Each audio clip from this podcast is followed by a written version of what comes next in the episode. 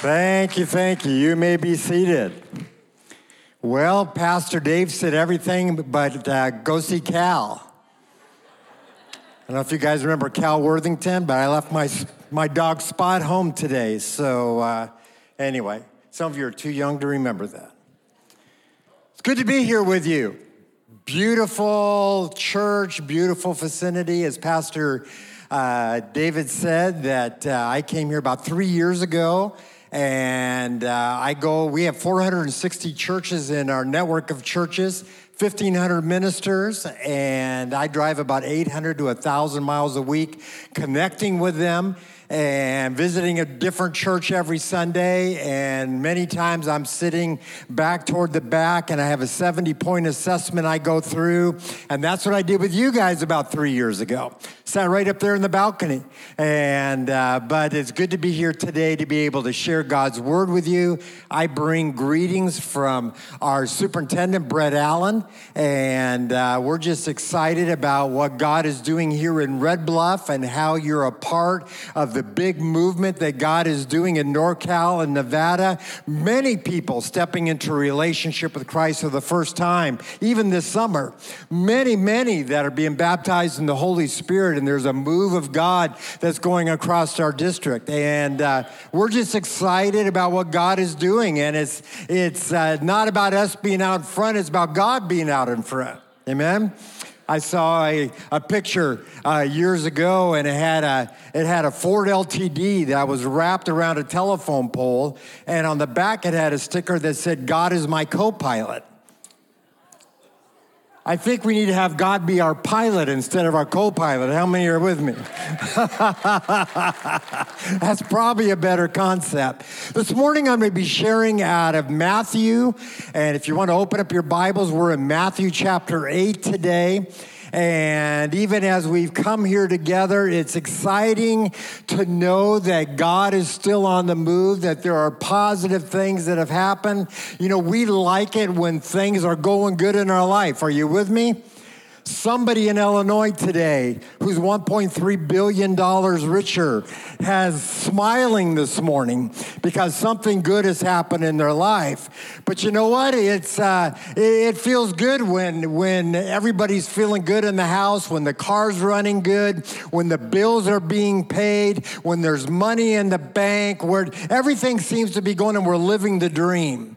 In fact, my wife and I were watching HGTV the other day. That's, I guess that's what you do when you get older. You watch HGTV. And there was a, a show on uh, called My Lottery Dream Home. Anybody ever seen that? Very flamboyant guy that is uh, directing that. And what it is, is people that have won the lottery, he takes them out and helps them to find their dream house. And it's very interesting because those that have won millions and millions and millions of dollars typically are more conservative. They're not out there buying a $20 million home, they're out there buying something that's, you know, one or two million, basically moving to San Jose. Um, and uh, in a little ranch style home that's a thousand square foot, three bedroom, one bath. But, um, I, and other ones who win in the hundreds of thousands of dollars, they spend it all. It's like, man, we're gonna, we got this money, we're gonna spend it all. In fact, actually, uh, uh, they're doing whatever they can because they have a dream, just like all of us have, inside of our minds of what perfect living is all about.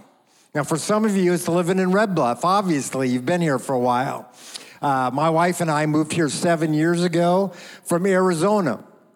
And uh, when we moved into the Sacramento area and I started with the district office, my wife says, I don't want to be a landlubber. I don't want to be in flat lands. Take me to the trees. So we own two and a half acres up above Auburn, California. In fact, I'm actually closer time wise to get to Truckee than I am to the district office. And let me say thank you, Jesus, for that. And uh, but but that's what we've always dreamed of, and it's beautiful up there. And we got two of our kids and our granddaughter. Uh, those of you that have grandkids a long ways away, man, I can't feel your pain because my daughter and granddaughter live ten feet away from my house, in the place that I built for them. But uh, but it's living the dream. And you know, we look in this portion of scripture in Matthew chapter 8, and we find the disciples living the dream in their own mind about what is the ideal thing that has taken place. We're living the, uh, we're checking this morning uh, through the eyes of Jesus and his disciples in Matthew chapter 8, verse 18 through 27, and looking at living the dream from their perspective. In the scriptures, we find the disciples basking in the spotlight. Jesus, on the other hand, was bordering on exhaustion. Jesus had shared a long message to thousands of people. He had left the mountainside and ministered and healed all the way to Peter's house. You know, many times when we think about this Sermon on the Mount, we think about Jesus being in front of a big crowd, but really, let's wrap our head around this. They didn't have sound systems.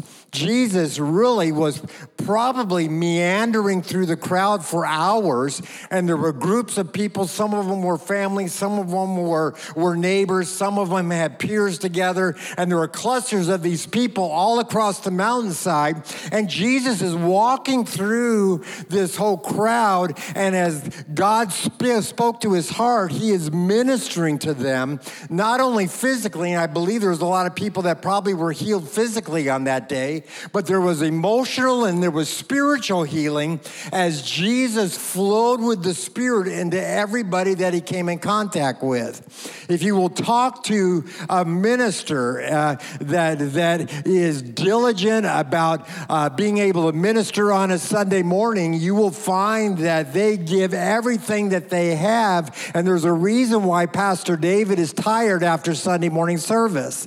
It is because he is just pouring out of his his heart. And as you soak it in, there is more pouring that take place until finally on Sunday afternoon, Pastor David, my bet is he's taking a nap like I used to for 40 years.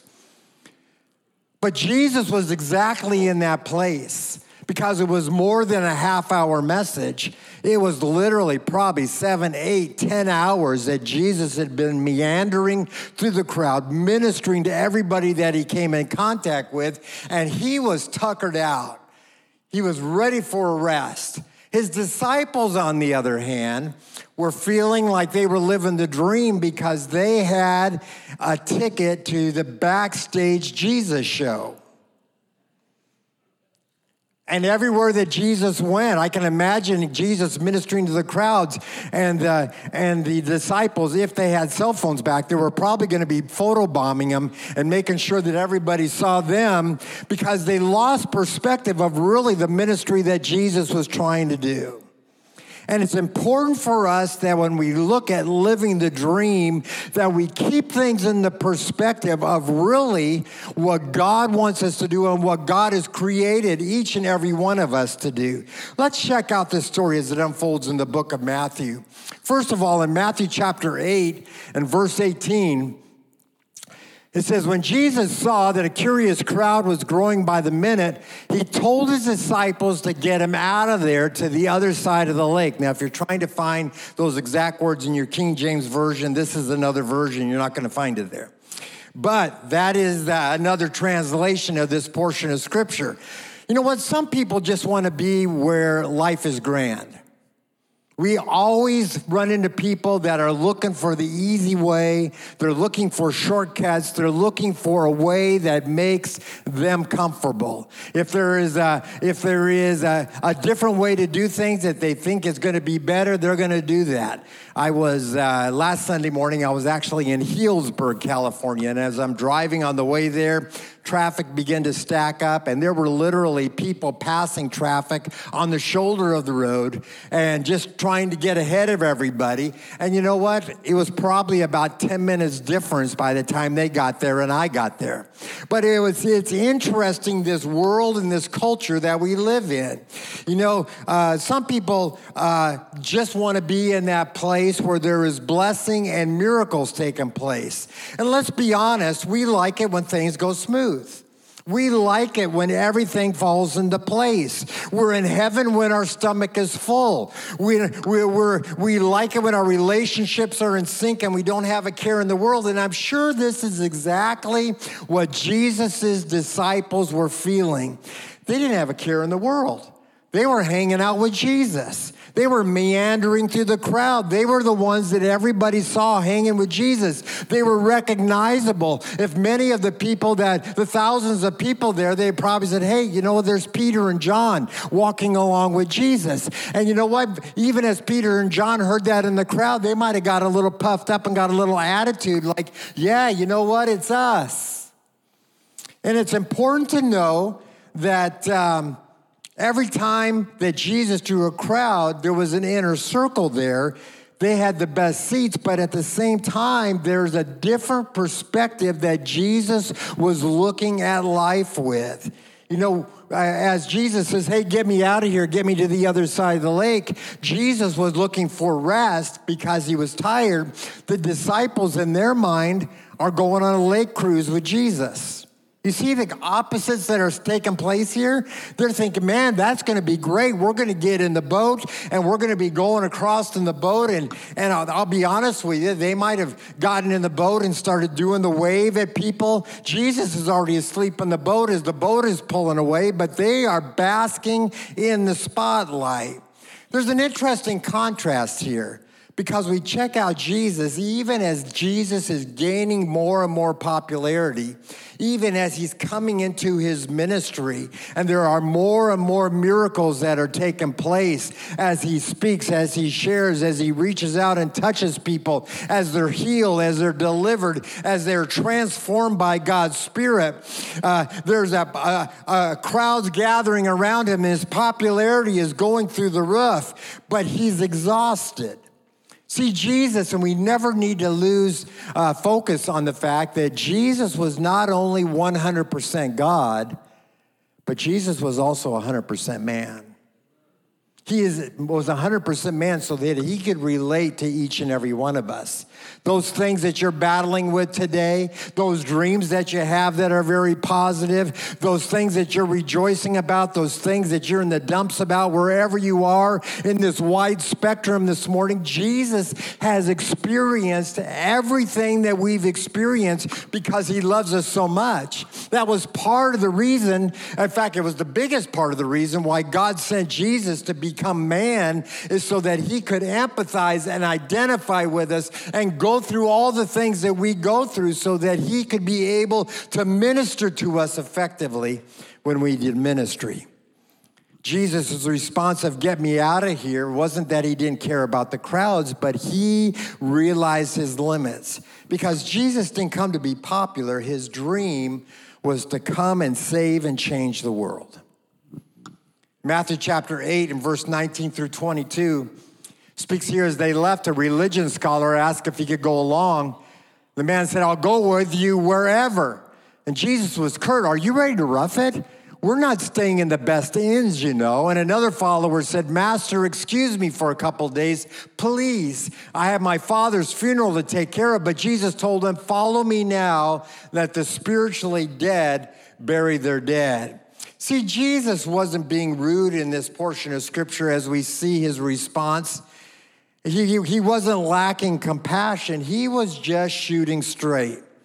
Life as a follower of Christ is tough at times.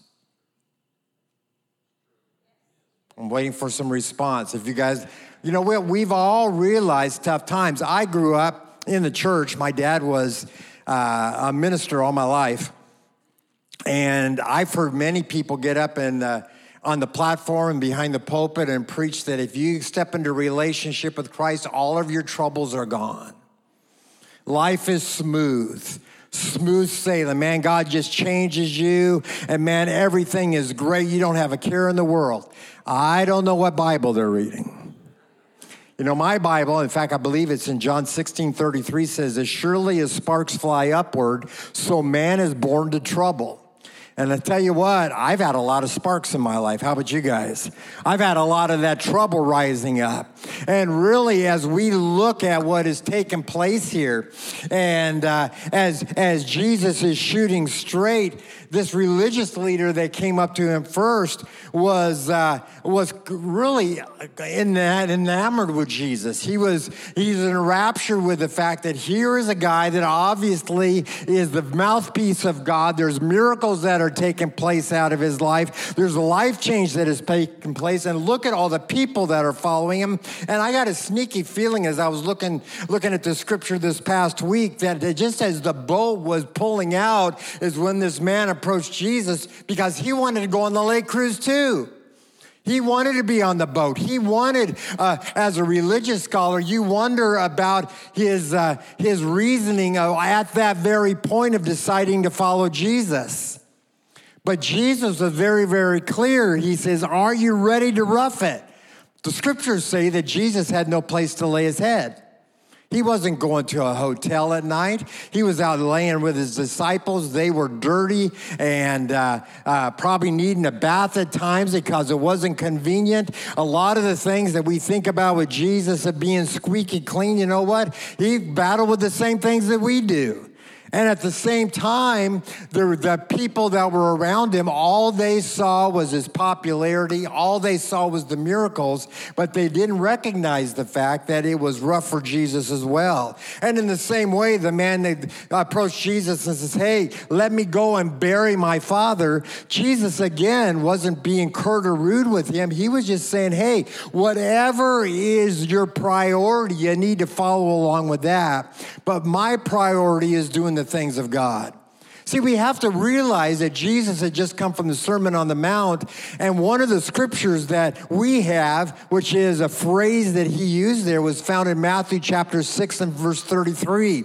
And it says there in Matthew 6 33, seek the kingdom of God above all else and live righteously, and God will give you everything you need. We like that last phrase. In fact, many people have taken that last phrase and put in God will give you everything you want. But that isn't what this portion of scripture says. Really, uh, as I was growing up, I always thought, well, we seek the kingdom of God above all else. Well, of course, that's about going to heaven you know what? We need to seek after going to heaven. And so, man, that's I grew up in a in a uh, the church. In fact, my dad was associate pastor at Phoenix First Assembly as I was growing up. And uh, uh, man, tell you what, I was praying eight to ten times a day as a second and third grader that God would forgive me of my sin because I didn't want to go to hell. In fact, I was having dreams, and I remember specifically one night that I dreamt that the New Jerusalem was coming out of heaven and people were being raptured and going up in the air, and I was. I was trying, but it wasn't happening. I, that was, I woke up in terrors and sweating because I wasn't going to heaven. But it's important for us to know that this scripture is not talking about going to heaven.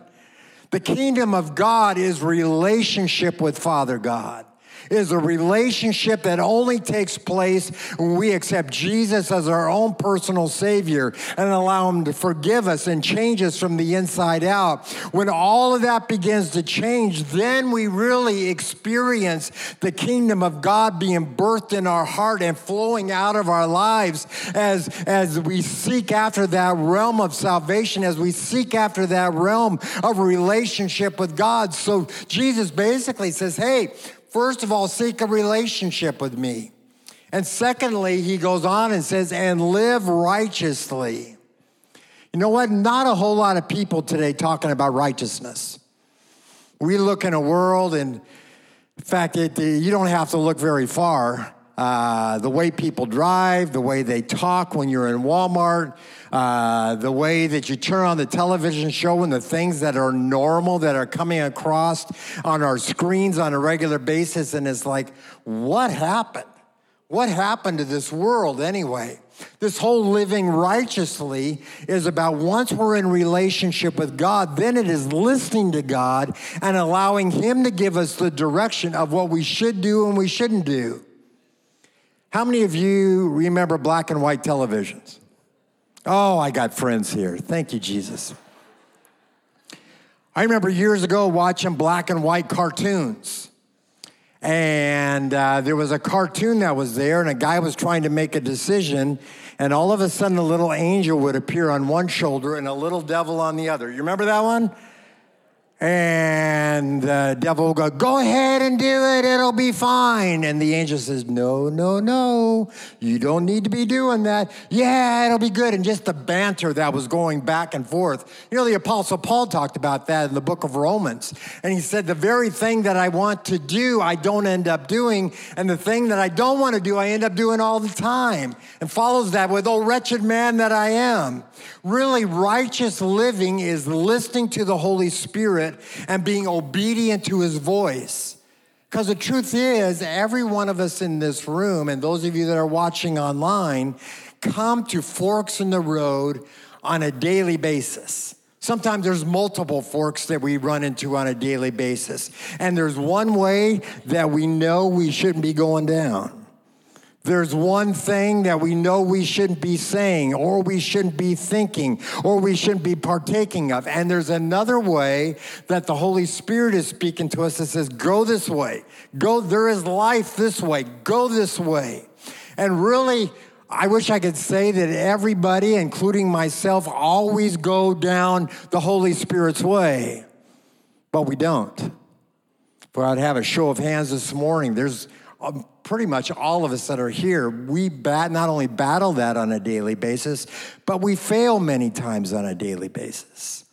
But it's important to know that even as the scripture says, when we seek the kingdom of God and we live righteously or we do the things that God wants us to do, then it said, God will give you everything that you need. And I believe that giving everything that we need includes giving us the dream that the Holy Spirit has implanted in our hearts that says, This is where I want you to go. This is how I want you to live. This is the fruit that I want to have out of your life. I know that the way God works and the Holy Spirit works, that there are those of you in this congregation this morning that God has spoken very, very clearly to. It might have been last year, it might have been 30 years ago, but God had given you very, very clear direction and a glimpse of what God's dream was for your life. And it's important for us to know that if we're going to live in God's blessing, that we got to go according to the formula for God helping us to live the dream. We got to seek first the kingdom of God. We got to live righteously. And then all of these things will be added to us. It's a simple formula, but it's one that we need to wrap our heads around and we need to roll with on a regular basis. We go on this morning in Matthew chapter 8 and verse 23, and it says, Then Jesus got in the boat and his disciples with him and the next thing that they knew, they were in a severe storm and waves were crashing over the boat. I think we've all experienced this about the time that we think we've got the whale by the tail and everything's going our way, then some big storm comes along and just knocks us sideways. You know what I'm talking about? About the time that we think that, uh, you know, man, whew, we finally got all the bills paid and the kids aren't sick and the car's running good and we got the utilities down. Man we were able to handle life and then all of a sudden out of out of the peripheral vision something just slams into us and rocks our world. You know we look at this lake that the disciples were on.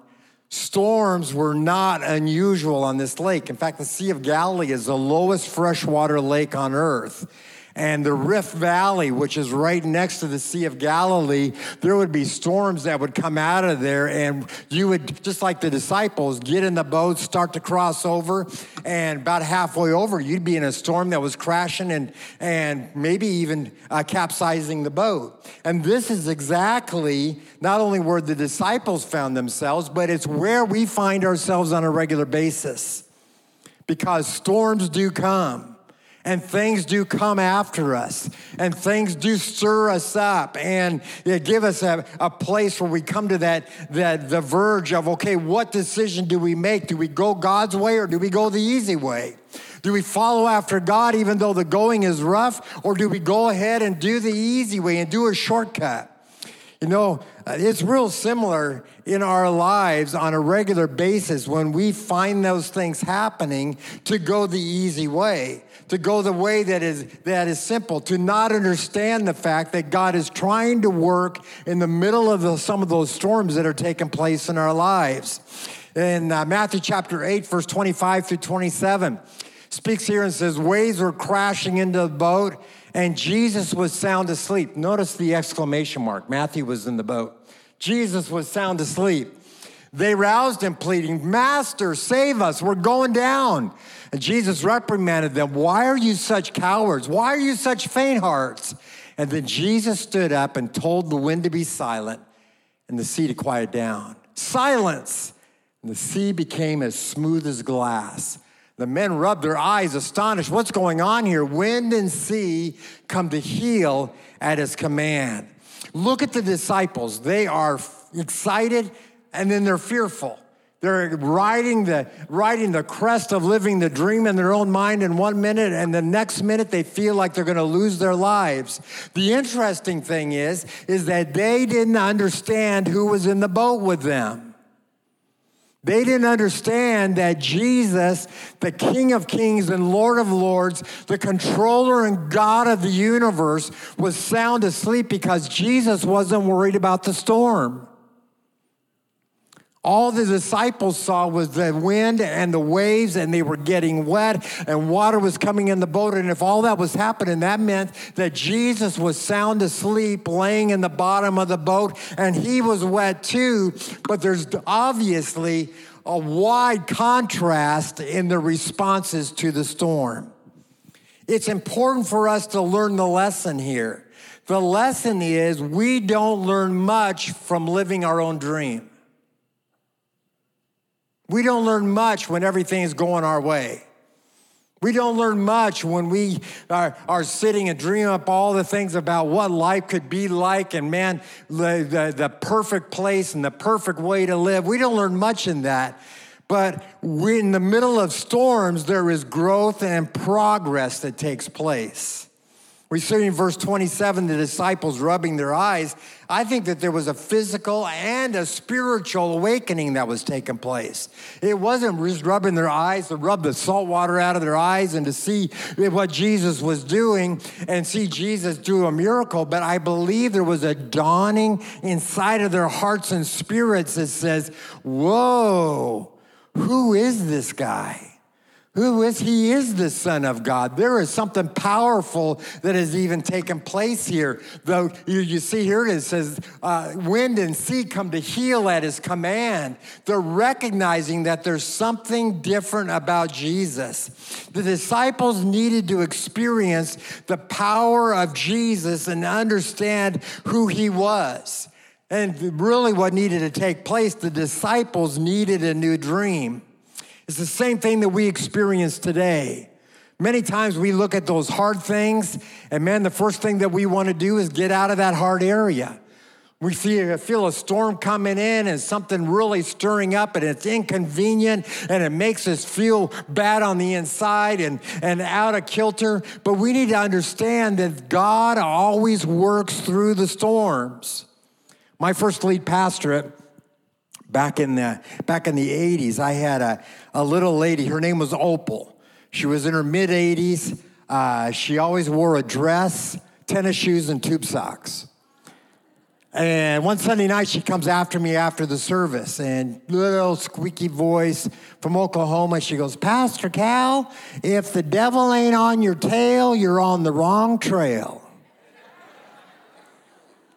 and you know what? I've learned, I've learned to use that as my litmus test. When things are going too smooth, I probably am not growing because I'm not having to go through hard times. And really, we need to look at our own lives this morning and each and every one of you individual lives and ask yourself, what are you pursuing today? Are you pursuing your dream are you pursuing the life that Jesus wants to give you? Check out this scripture here. Jesus speaks to his disciples and says, First things first, your business is life and not death. Follow me, pursue life. Follow Jesus and pursue life. He doesn't say escape the storms and pursue life. He doesn't say follow your own dream and have everything fall into order and pursue life. He said follow him, follow Jesus and pursue life. And if anything, that's what God is speaking to our hearts today. As I was praying on the way up here this morning, and uh, believing God for the service and to speak to hearts. I wasn't just praying for life change, but I was praying that the Holy Spirit would tap each of you on the shoulder and open up your spiritual eyes the same way that disciples had that awareness and that perspective happen to what kind of dream are you chasing today? Are you chasing the dream that God has placed inside of you? Or are you are you pursuing your own dream that doesn't lead to life? I think that if Jesus was standing here on this stage today, that he would say the same thing to each of us pursue life. What about you today? There might be those of you here this morning that have never stepped into a relationship with Christ. The great thing is is that God is always ready to meet us where we are.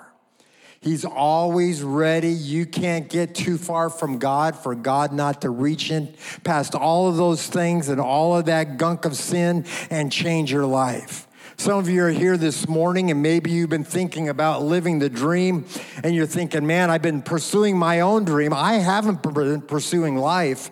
I've just been trying to get myself comfortable here on earth. True life means that even in the middle of the storms, we're, we have life because we have a relationship with God.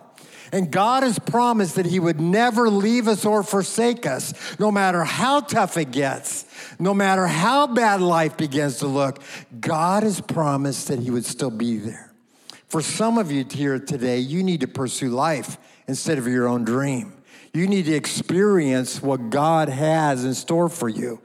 And then, as I mentioned earlier, some of you, God has called you into areas of ministry and called you to do things that you've set on the shelf and you think those things are way far gone. You know what? God doesn't change his mind. And I believe that those things that God's called you to are still relevant for where you are today. I believe that that calling that God gives you is something that God is speaking to you about and stirring in your heart even now as uh, at the end of this message. And I believe it's for a purpose. The purpose is for you to experience the life that God has always called you to. If our prayer teams could come up. If our keyboardist could come as well. I'm going to pray a prayer right now. And as I pray this prayer, I'd like for you, if you need a relationship with Christ this morning, either for the first time or the gajillionth time, or maybe you're at a place in your life where you realize there's a calling that God's placed in your life and you need to get back on track. As I pray this prayer this morning and you pray it silently, I believe that God will answer you and God will do a work inside of your life today. That sound good? Let's all bow our heads. Repeat after me silently, if you would. Dear God, I thank you that you love me today. I thank you that you sent Jesus, your son, into the world to die for me so that I don't have to be held captive in my sin in my life anymore. Right now, God, I make an intentional decision to make you Lord of my life. Take my sin, my failures, my mistakes, and clean me from the inside out and make me brand new. God, I want to be like you. I want to listen to your voice. I set aside my dream and I open up my life and my heart to your plan today. Change me, recreate me, make me new. In Jesus' name. Everybody, just keep your head bowed if you would, just for a moment. If you're here this morning, you've never stepped into a relationship with Christ, but God has been speaking to you today saying, You need a relationship with me. I want you to do something very simple. I want you to just look up all across this auditorium and catch my eye. And as you do that, it says, Pastor Cal, pray for me. I need Jesus today. How many would look up? Thank you. Thank you. Thank you. How many others today? First time. Thank you up in the balcony. Yes. How many others? Thank you. Thank you. Thank you. Thank you. I wonder how many are here this morning by the same sign would say, you know what? I have been living my dream and struggling with that for so many years. I feel God speaking to me today that it's time to pursue real life. It's time to pursue God's will and plan for me. It's time to experience the fullness of God. How many same sign to look up and say, Pastor Cal, pray for me? Yes. People looking up all over the auditorium. Yes, yes. Thank you, thank you, thank you. How many others? Thank you. Yes, yes. Thank you, thank you, thank you. Yes. One other thing that we're praying for this morning is those of you that have a call of God on your life. And you've been dodging that and trying to stay away from that because it's uncomfortable to think about what might happen if you really opened up and did what God's called you to do. If that's you here this morning, same sign. Pastor Cal, pray for me. Just look up, catch my eye. Thank you. Yes, man, thanks. Thank you. Yes. Obeying God's call. Yes, yes. Thank you. Yes. How many others? Wow. God is working on hearts this morning. Thank you, thank you, thank you, thank you, thank you, thank you. All right, thanks. Yes. Yes, yes. God, I thank you for each of these that have looked up this morning because I know that it's more than the physical action, but it's a response from their hearts. And God, I pray with your Holy Spirit those of those that have have responded here in this room and those that have even responded as you've spoken their hearts online father that you now will seal the deal with them Father, that you'll move into that place of their spirit, and Father, that you'll confirm the decisions and the choices that they've made today for your glory and for your honor. Thank you, Father, for your faithfulness. Thank you for your great love for us. Thank you that we can be here in your house today. Father, I pray, Lord, for each and every person that as they would go their separate ways, I pray that we'll go with your spirit. I pray that we'll go with your word. I pray, Father, that you'll continue to speak unto our hearts.